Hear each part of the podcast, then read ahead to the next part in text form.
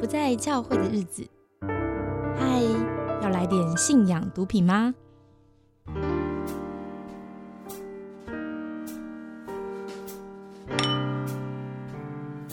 这集开头的音乐，大家是不是觉得很新鲜呢？我们现在想要做出一种气氛，就是很像在 lunch bar，就是喝点小酒啊，坐在沙发上啊，嗯，灯光要点昏暗，好，因为我们要来聊一点蛮刺激的话题。今天邀请到我的好朋友 David。Hello，Cindy。嗨，我来介绍一下，我跟 David 刚刚开录前我们聊了一下，哇，我以前认识他到现在好像二十年了。嗯嗯，对。然后 印象深刻的是，David 以前我刚认识他的时候，他在念这个哲学的硕班，好，然后他就来团期分享，就是进化论为进化广进化论，然后觉得哇，读哲学的人真的是思考非常的缜密耶，就是那个逻辑被训练之后，讲一个大家很有争议的话题，会让人觉得说服力很高。就是那那时候我对你的印象，就是我觉得我很有帮助啦，你讲那一堂。嗯谢谢。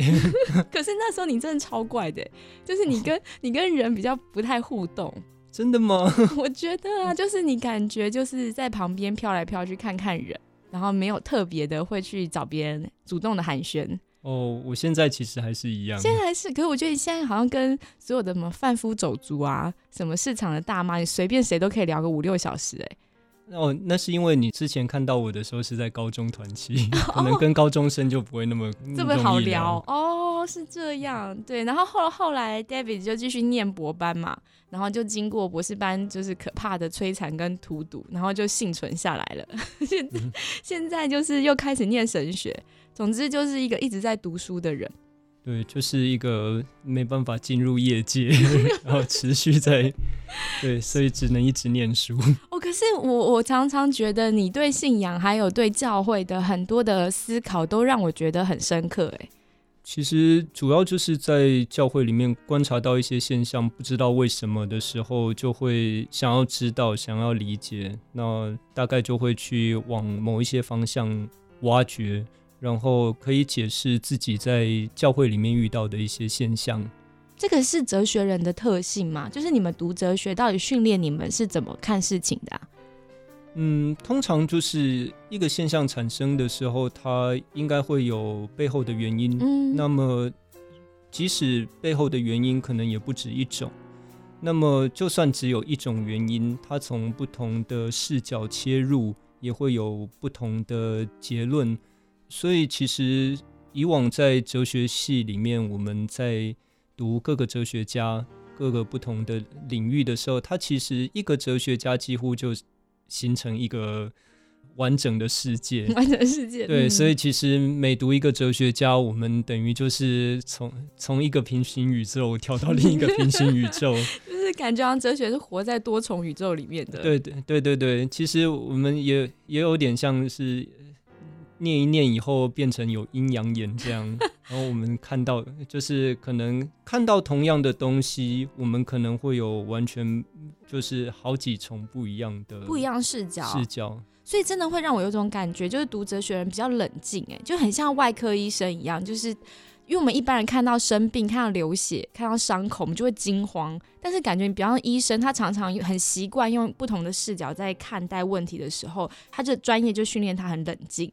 然后去看现在要怎么处理，我就感觉读哲学的人看很多现象都是让我有这种很冷静的感觉。哦，那是外表，那是外表，内心是怎样很澎湃吗？就是如果说只是冷静而没有太多激情的话，那其实也没有太大的动力去追问一些问题。嗯，那照你这样讲，不是读哲学内里是蛮闷骚的吗？嗯，对，有可能了，有可能哦。不过。不同个性的哲学家很多啊，那有些人非常的外放，有些人非常的开朗，那也有些人非常的阴郁，对，所以其实每种人念哲学会有不同的不同的效果。嗯，好啊，不知道这样听众朋友是不是有一点可以想象？等一下我跟大呃 David 聊天的时候是什么样的风格？好，希望我们就是在这种慵懒的音乐里面，你可以跟我们一起享受我们要谈的主题。那我们就准备进入主题喽。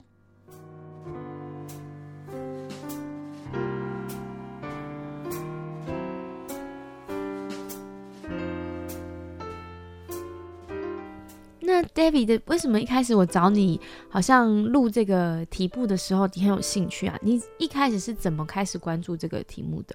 嗯，其实这不是一个哲学家好奇随便去找一个题目来研究，而是因为，而是因为我自己有一个还蛮痛苦的经验。我其实从国中信耶稣以后，嗯，其实我待的教会都算蛮正常的，嗯，那也让我在信仰里面有很多成长。可是这个痛苦的经验是来自于我的父母，嗯，那我妈妈在我大四那一年她受洗了。她受洗的原因其实是不是因为我是家里面唯一的基督徒，然后她看我的表现很好。而是因为她有一个，呃，我们说的属灵经验。嗯，她原本在佛教里面非常的活跃，而且也修了很多的法。那他其实同时也是一个蛮成功的生意人。嗯，有一阵子他觉得有人在修法害他，所以他其实一直透过。自己的修行在抵御那个临界的势力，哦，所以是不是感受，也是真的有觉得好像有什么东西不对劲？嗯，对了，不过因为我们旁人其实是感觉不到他感觉的哦，所以我们也没办法用一个很客观的评价去评价他的经历。嗯，对。那么有一天，他觉得那个临界的势力又在攻击他。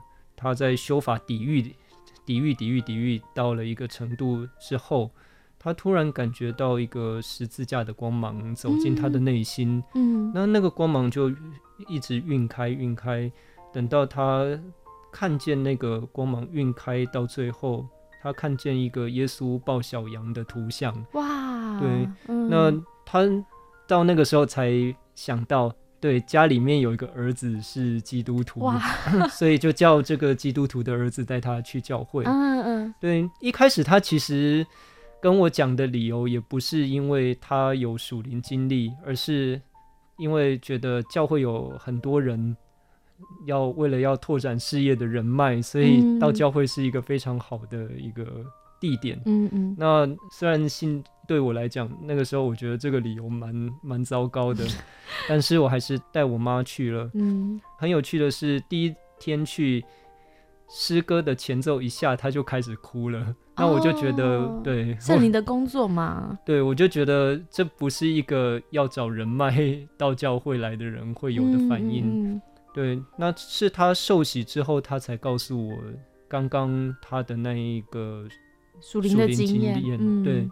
那么，因为他原本在佛教界的那种活跃跟热切的参与宗教活动的那种精神，以及他他的那个经营企业的那种个性，所以他其实到了教会以后，很快的就成为教会里面比较比较核心的核心的位置哈。对，受到关注的人物，嗯嗯，没错。同一个时间，其实有越来越多的基督徒企业家会到家里面来一起祷告，一起一起聚会。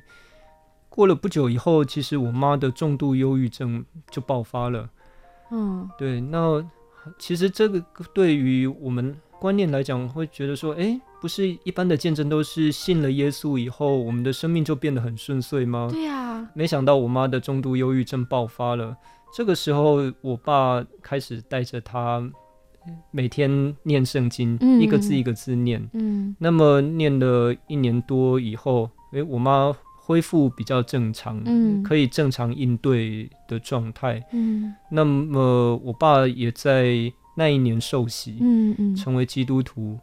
那么，因为他们都在经营企业，所以其实到了教会以后也很活跃。嗯，对。不过这个时候，其实吸引来跟他们一起祷告的弟兄姐妹，在我这个儿呃信主比较久的儿子看来，他们的想法跟诉求都让我觉得很奇怪。怎么说是怎样奇怪呢？例如，他们会很注意上帝的物质赐福，哦，对，要祝福你的事业顺利，嗯，然后财产财产加倍，嗯，那样子的祷告跟教导，还有他们会给我带来某一种压迫感。他们会要求你一些事吗？他们不会要求我什么，但是他们的那个内容其实是我们在要求上帝做什么哦。那对，就是非常强烈的要求上帝这样做的话，其实对我的信仰来讲，我会觉得这个其实是有问题的，嗯嗯嗯，需要注意的，不太对劲的。嗯，没错。那当然，我爸妈在教会里面一阵子就。后来就因为一件财务的问题，嗯，在教会里面受到伤害，嗯嗯，那他们过了一阵子以后就离开那间教会了，嗯嗯，那离开教会以后呢，其实我的爸爸就跟教会保持一种若即若离的关系，那我妈妈则是转投入另一间比较小的教会，在那间教会几年以后，也因为他。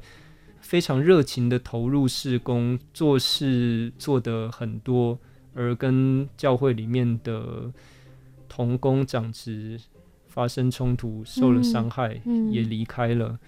对，那同一个时间，其实我们家也遭受了很多的官司破产。那么，我觉得这对我爸妈的打击非常大，因为他们接受到的是上帝一定会祝福他们的事业。嗯，那。可是却没有，而且好像就是一直坚持在教会热心侍奉，却一直遭遇到生活人生中的不顺利，这真的很难调和。那这个神到底爱不爱我们？是不是我们做不好？这样没错，因为教会里面绝大部分的问题都来自于人嘛。那那么他们受到的伤害也是来自于人，所以其实我爸妈在他们都离开教会以后，到现在其实。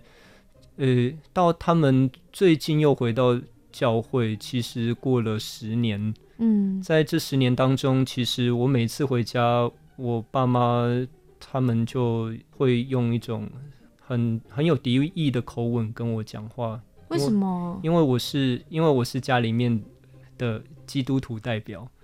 他们已经不觉得自己是基督徒了吗？他们刚刚提过我的父，呃，我的母亲。跟我的父亲其实是佛教徒，嗯，那也有掺杂一些民间信仰，嗯，那么他们的信仰生活就维持着一种我相信上帝，但是相信的模式跟内容其实是很民间信仰的。哦，OK，嗯，所以对对他们来说，他们会认为你代表了就是一般传统基督教信仰的那个样子。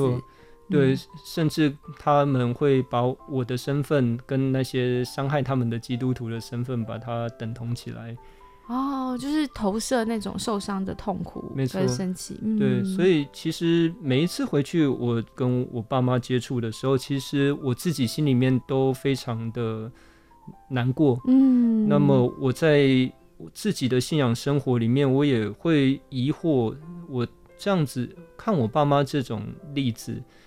他们原本不是基督徒，那他们变成是基督徒了，嗯在教会里面受伤，离开教会。嗯，那么在这个过程里面，他们既抛弃了永生，嗯，今生也过得不好。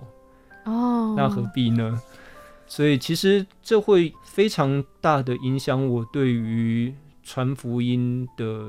想法，嗯，那么也迫使我不断的去想，那我们在教会的群体到底出了什么，会出什么样的问题，嗯，让人在里面容易受伤，嗯，而且是受到这么严重的伤，嗯。嗯，听你讲这个故事，我就觉得光想象你的心情就觉得很难，因为家人信主是一件多么高兴的事情，但是发现他们越走越不对的时候，又不能够。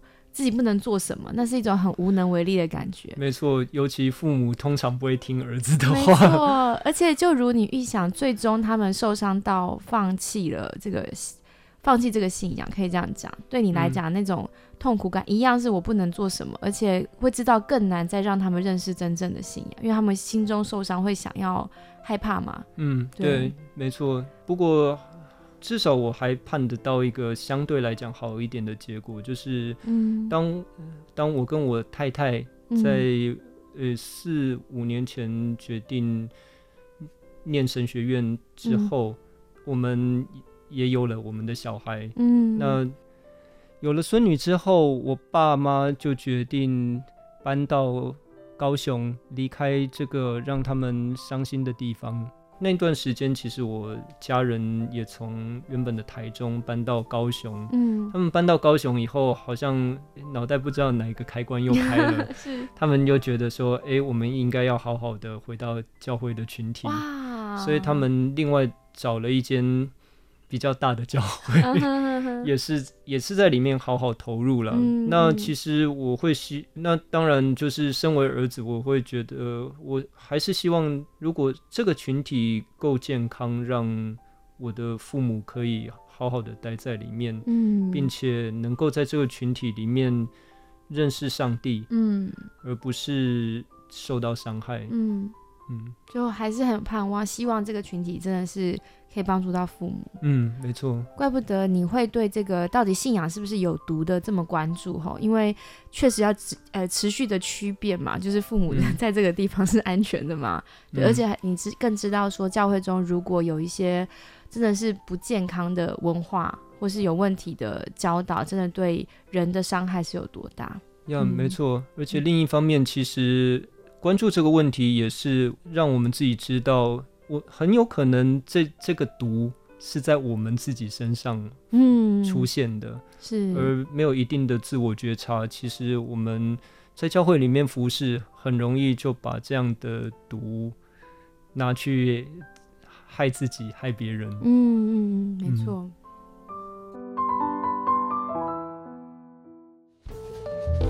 我们这次的题目呢是“嗨，要来点信仰毒品吗？”这个词不知道大家听到是什么样的感觉哈？就是为什么会想到信仰毒品呢？因为我觉得教会里面有一些人真的很嗨，就是嗨到你觉得他是不是嗑药？就是不是不是说那个敬拜赞美很嗨的嗨哦，是你会觉得他真的是一个宗教狂热分子，哎，就是他是一个。不知道怎么讲，就让人肃然起敬。然后他有很大的威压，就是当他很 狂热的时候，你要挑战他的时候，你会觉得哦，有点那个精神能量不敌他的那种感觉。你有碰过这样的人吗？哦，通常我会选择不对抗，默默的飘走，默默飘走。对，我就在想说，为什么有些人感觉这么嗨啊？他是不是像是嗑药了一样？那到底他嗑的是什么样的，就是信仰的药呢？他到底吸了什么呢？然后我觉得我们就来一起聊一聊这些状况。嗯，然后我们有收到一些听友的投稿，听友的故事，然后感觉他们的故事情境当中一些角色，就像是我刚刚提到的，好像他他们吸了某种东西，然后就有一些让人百思不得其解的行为，对，然后让人觉得好纳闷哦。那到底一个奇怪的行为要怎么解释呢？我们就需要一个哲学的思考，所以这是为什么我找 David 一起来聊这个话题。嗯。好像很多时候在各种宗教里面都会有一些高度投入的那些那些信徒，嗯，那这些信徒其实展现出来的状态就会跟我们在一般的团体遇到的人不一样。其实进入一个宗教团体，一个人会表现的跟外面不一样，是还蛮正常的，因为每每一种团体它其实都有自己的。应有的一个框架，嗯，那那大家在里面会做出符合那那个团体的一些行为表现，但是比较大的问题在于，这样子的行为表现是让一个人的生命更完整，嗯，还是变得更残缺、更消耗，嗯，以至于他这样的行为会让旁边的人感觉到压迫不安。嗯，对，其实这才这会是一个蛮重要的问题。那么，他其实很多时候，嗯，一些宗教成瘾的信徒，他可能就是需要透过这个对宗教的投入跟狂热，嗯，来试图解决或者试图避开自己人生里面很重要的一些问题。嗯嗯。我你刚刚讲到一个关键词，就是宗教成瘾。这是我跟 David 在准备这个系列的时候，我们是这样：我们先有听听友投稿，然后呢，我们主要参考一本书。之前在节目呃教会常见语录也提过，叫做《走出迷雾》。他谈就是信仰当中有一些毒素哈，然后我们就在看这个书的时候，也有一些讨论，就觉得真的也好像有一些我们的反应是一种宗教成瘾，就是我刚刚提的那个宗教狂热。我们看到那个现象，也许背后是成瘾，所以因此才就是让我有联想，觉得那会不会信仰有的时候对某些人来讲，其实像毒品，它里面有时候是有毒的。但是那个只看现象，你有点难区分，就是到底这个人是一个很虔诚的信徒，还是是一个宗教可能已经有点走火入魔的人士。然后呢，很多时候好像我们会把宗教走火入魔的人看成是信仰非常虔诚的人，就我们很难区别呢。David 会这样觉得吗？嗯，对，其实大部分的人在一两次的接触里面，很难感受到他到底是这个人是信仰虔诚呢。还是他其实已经走到一些比较危险的边缘了。嗯，那么如果可以看出来，那其实就会让人已经有有所防备。嗯，对。可是很多时候，我们在一个宗教团体里面是比较深入待久了，才会发现里面有一些问题，不太对劲哈。对，嗯，对对对。那么，而且其实有的时候，这种不太对劲，可能是。外人看得很清楚，可是当我们深入其中的时候，我们会试着把一些奇怪的行为合理化。嗯，不然我很我很打架，我会不能解释为什么我的牧师做出这么奇怪的事，我只好解读说，嗯，他一定很虔诚，他比较懂，可能是我还不能理解，我不到他那个境界。要就是很多时候我们我们会这样子归因，认为说，因为他。是牧者，他一定有跟我不一样的地方。那么很多时候，在一个宗教团体里面，其实领导人是被塑造成一个不容挑战的权威。嗯，那一旦。他不容挑战。那么我们感觉到奇怪的时候，如果我们已经相信这个信仰，我们就会试着把它自圆其说。嗯，以至于一些更奇怪的行为发生的时候，我们已经习惯了那种为上面辩护的那种心理状态。嗯，对，其实有点像是进入一个有毒的信仰体系，有点像是呃温水煮青蛙。那一开始，他可能会给我们一些保证或者应许，像说加入一个团体，我们就可以得到幸福的人生，嗯，我们可以在这里感到爱与接纳，嗯，那么我们也可能在这里面，我们会遇到合适的另一半之类的，对。那么这些应许可能都是让你让你进去里面，但是当你越来越进入那个那个群体的网络以后，可能他对你的要求就会是让你嗯全心全力的投入，而且带来很多的控制跟压迫。在这个当中，我们可能会觉得，哎，好像有点不自由。但是其实，就是每一个信仰团体，基本上不管好的不好的。他都会要，呃，对我们信徒有一些要求，那么只是说这些要求会让我们正面成长，还是它让我们的生命越来越虚弱？嗯，对。我觉得你刚刚讲说，嗯，进到这个团体会得到一些爱的保证啊，然后会得到一些好处啊。可是你讲讲的听起来就是像我们大家进教会的时候会对教会有的期待。对啊，所以。我们其实很难从这些保证里面去分分辨说，那我现在进入的一个团体到底是有问题的还是没问题的？嗯嗯。而且有的时候其实有问题，就是有问题的团体，他可能也不一定是他有不良意图。嗯，他可能是好好心啊，真的是想要给你幸福的人生啊。要，所以其实就回到一个信仰的这种毒。到底是怎么，到底是怎么产生的？那么，如果我们在教会里面受过伤，那我们很容易就觉得说，这个人或者这个团体他是有意害我的。嗯，对。但是很多时候，团体里面的领导人他可能是没有意识的，嗯，他可能没有意识到自己的信仰已经走入一个有毒的状态。嗯，他不是蓄意要伤害你，但是他在他的那个思想体系下面，确实造成你的痛苦，而且他可能自己不知道。呀，嗯，对，这其实一个信仰会有毒，它的最大最大的成因会是，嗯，这个信仰里面的。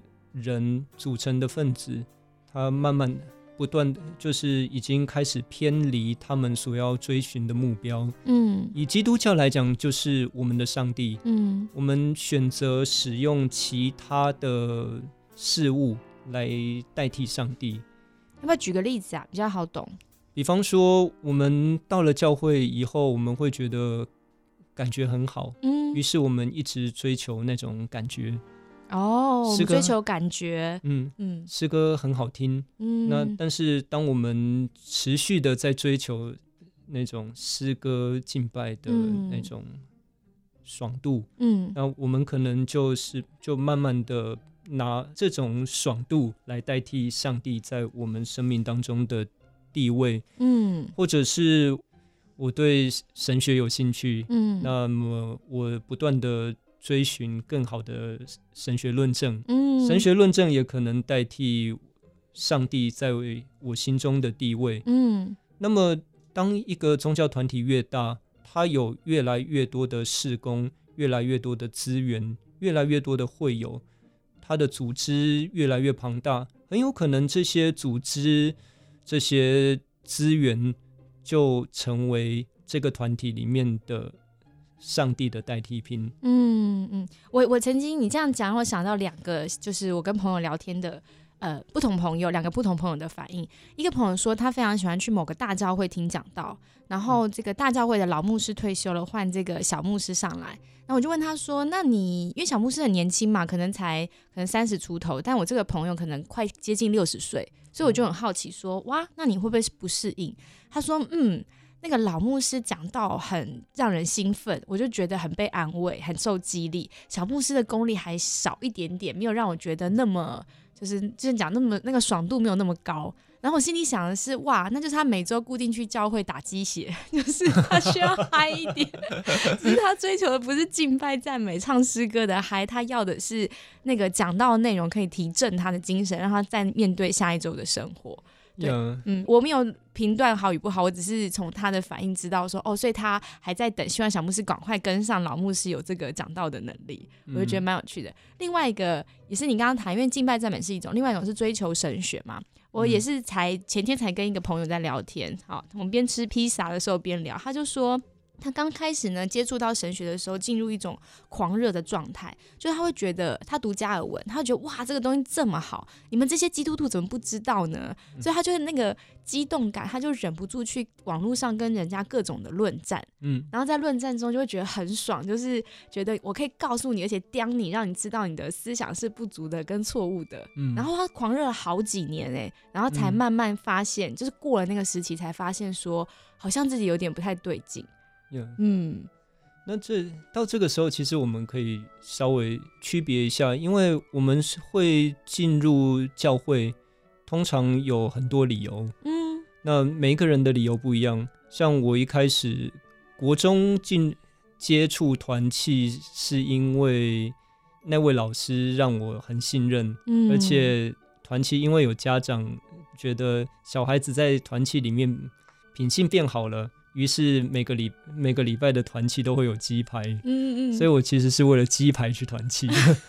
对，那那这无所谓，因为每个人其实会进入教会的受到吸引的部分不一样。那么问题在于说，一个好的宗教团体理论上会让我们持续的在里面成长，而且越来越接近。我们追寻的对象，也就是我们的上帝，嗯，更加认识他，而且在让我们的情感能够追求上帝的同时达到平衡，嗯，而不是只有单一的情感，而且薄弱的知识，对我们有非常非常多其他的要求，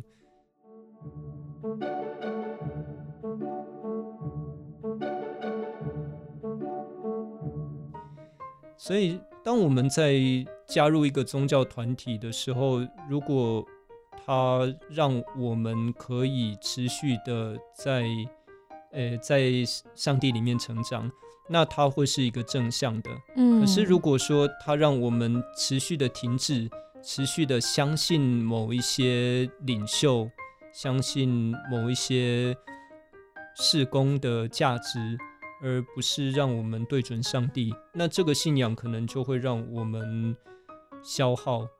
嗯，那么这样子的信仰，其实它里面就有蛮强烈的，可能就有蛮强烈的毒素了。嗯，其实我做这个不在教会的日子这个 podcast 啊，我觉得它就是从一个比较负面的角度切入，但是我觉得我们可以从人们的抱怨不满当中去看到人们到底觉得什么东西不对劲。对，那。当然，理想上希望不是只停在就是我们只是批评而已，因为当我们批评，我们透过批评看见什么东西不对劲，问题是什么看得很清楚之后，也许就可以看到原本我们运作方式里面，就像 David 讲的，有一些其实已经僵化的，可能一直不健康的，也让人信仰没有长进的的一些现象。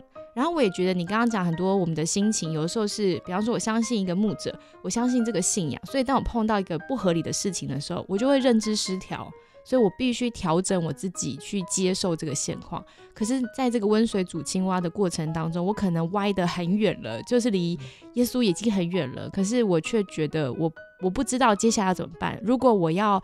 呃，承认我离耶稣很远了，那我就是要打掉我原本已经架设好的这些信仰的金字塔嘛，或金牛犊嘛。这个打掉是很恐怖的，因为我打掉之后，我不确定我找不找到真神。万一打掉之后一无所有，很虚无的话，我就变成一个不可知论者，怎么办？嗯，没错，打掉其实是一个信仰里面必经的过程。嗯，那么在这个在这个过程里面，会带给我们一些痛苦。那我们可以把它视为成长痛。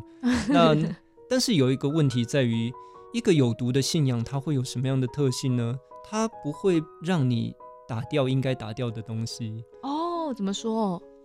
例如刚刚 Cindy 你提到，就是我们已经建构好的那些信念，我们打掉会让我们很痛。嗯。那在一个有毒的信仰体系里面，其实打掉它。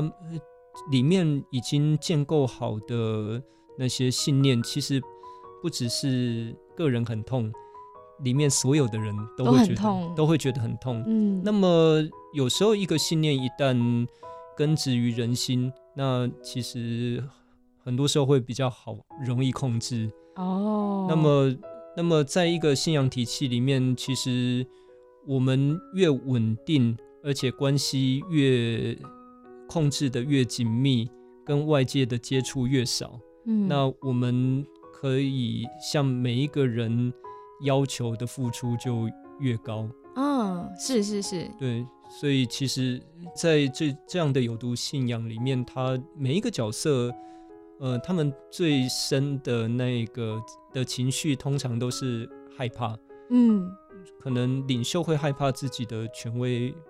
权力被挑战，嗯，那么而有一些人可能是辅助领袖的那些童工，他们可能会觉得他的人生目的就建立在这个群体里面，嗯，如果这个群体的信念受到一点点挑战，那他们的人生目目标可能就没了，嗯嗯嗯，对，那那么有一些人可能在里面。他的角色就是试着当和事佬，嗯，那么有人可能在里面受伤了，就去辅导一下，嗯嗯，让他们继续留在这样子的群体里面，嗯，所以其实每一个人都会害怕，嗯，而且因为害怕驱使我们在群群体里面找到一个位置，让这个群体继续维持现状下去。没错，那么其实这种害怕是一个。不健康的害怕，嗯，那这样子的害怕会使得我们没有办法在信仰里面达到真正打掉重练，然后不断的修正我们自己偏差的那些部分，导向上帝。嗯，对，这其实就会是一个蛮可惜的事，因为当一个信仰我们进来教会，它会让我们跟耶稣基督建立关系，嗯，但是。我们其实很容易在各个教会看到里面很多人说，呃，圣经说可以做这个，不能做那个，但是其实他们并没有，并没有真的读圣经，他们接受的是是教会领袖或者是自己的小组长，嗯，所说出来的那些道理，但是他们说，哎，他们的根据是圣经。很多时候，我们在一个教会里面，我们也看到很多人可能在里面好几年了，但是他们的生命跟跟信仰一点成长都没有。那么，甚至有些人他一再的受到伤害，可是不自知，嗯，而且还还有可能在这个状况底下，更加的依附在这个群体里面，嗯，对。那其实我是觉得这这会是一个还蛮可惜的状态了，因为教会如果说是让我们更加认识耶稣基督，那我们进去以后说我们哎我们要找耶稣基督，可是我们却找不到。嗯，我们对我们看到很多教条、很多事工、很多人与人的关系，但是里面没有耶稣基督。嗯，那其实是一个非常可惜的事。而且我觉得我们看到的跟我们在呃教导里面讲的不一样的时候，大家就会很生气，说为什么好像教会说一套做一套？嗯，他这个信徒虽然即便想要留在这个团体里，当这个违和感越来越大，承受不住的时候，很可能这个信徒就决定我要离开群体。嗯，可是这个离开，他可能放弃的不只是群体哦，他连对信仰的所有的好感。因为很不好的经验嘛，他可能一病就放弃了这个信仰，嗯，所以他也不再相信我有必要找到耶稣基督。也许耶耶稣基督本身是一个谎言，我觉得这是一个最最可惜的的后果。然后我觉得很多其实很多信徒都是好人，就是他们很敬虔，他们也不是就像你说，不是故意要伤害人，不是故意要信错，只是信仰里面那些错误跟毒素，让人好像就是。失去了那个找不到上帝，好像迷路的感觉，所以就会造成许许多多的伤害啊，或是教会的一些问题。我在想，我们谈这个系列，就是目的是啊，让这些真相也好，或是很难区辨是有毒呢，还是其实是金钱，我们把它试图谈得更清楚。也许我们谈的东西，大家可能不见同意嘛。嗯，欢迎大家不同意我们。但是，但是我蛮希望，就是我们透过一些思索，在这个过程当中，我们彼此也在做神学，然后大家也可以呃分享你的意见给我们。嗯嗯。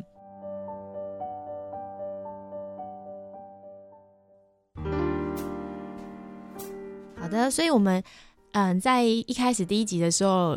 谈了一些比较严肃的，然后的为什么要做这个题目的想法，所以大家这样子听完简介之后，你应该会发现你可能适合听或不适合听，可能太有挑战性了。也许对你来说，你还在搭这个信仰的音架，那可能太快听这个会让你非常的疑惑，所以比较建议这个系列真的是适合，可能不只是信主有一段时间，也在教会有一段时间。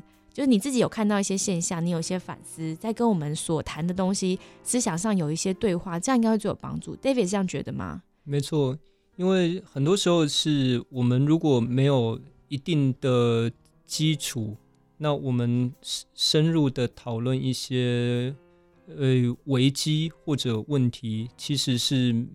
没有帮助的，嗯，是真的，对，会对反而有害，真的，对，就所以我们讲有毒信仰，结果自己反而就喂毒给你，就我们不想喂毒给听众，对，因为其实很多时候，呃，有一句俗话说“药是三分毒”嘛，对呀，对呀，所以其实能够适合的、适合一个人生命的那种药或者疗法，不一定不一定是哪一种特定的药，但是如果有一个人卖你一个药，说他什么病。都可以治，那千万不要相信。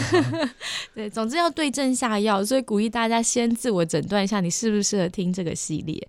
那我们有一个想象，就是我们希望前几集先点出问题，我们试着去看教会中哪一些就是很奇怪的现象，会不会是对方是不是嗑了什么药，吸了什么信仰毒？我们把这些东西试着先。试着找找看，把它谈清楚。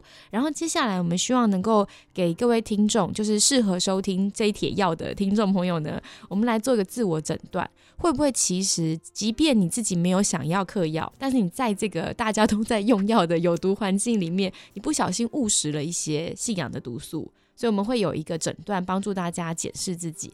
那么在这一集的节目的下方的说明当中，我们会放一个问卷，所以欢迎你也去写一下这个问卷。就是在正式节目开始之前，你可以做一些自己的诊断，看看有没有一些奇怪的症状在你身上发现，好发生，那你就把它就是记录一下，这样听节目应该会比较有感觉。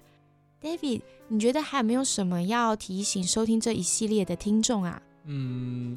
大家就自己斟酌，自己斟酌好啊，适量服用，适量服用，是是是，好。那我们谈完问题，谈完自我诊断，最终当然我们会讨论到一些真正的这个怎么解除毒瘾嘛，哈，我们要怎么复原的 的一些呃 idea 提供给各位参考。所以不知道这个系列会花多久时间谈完。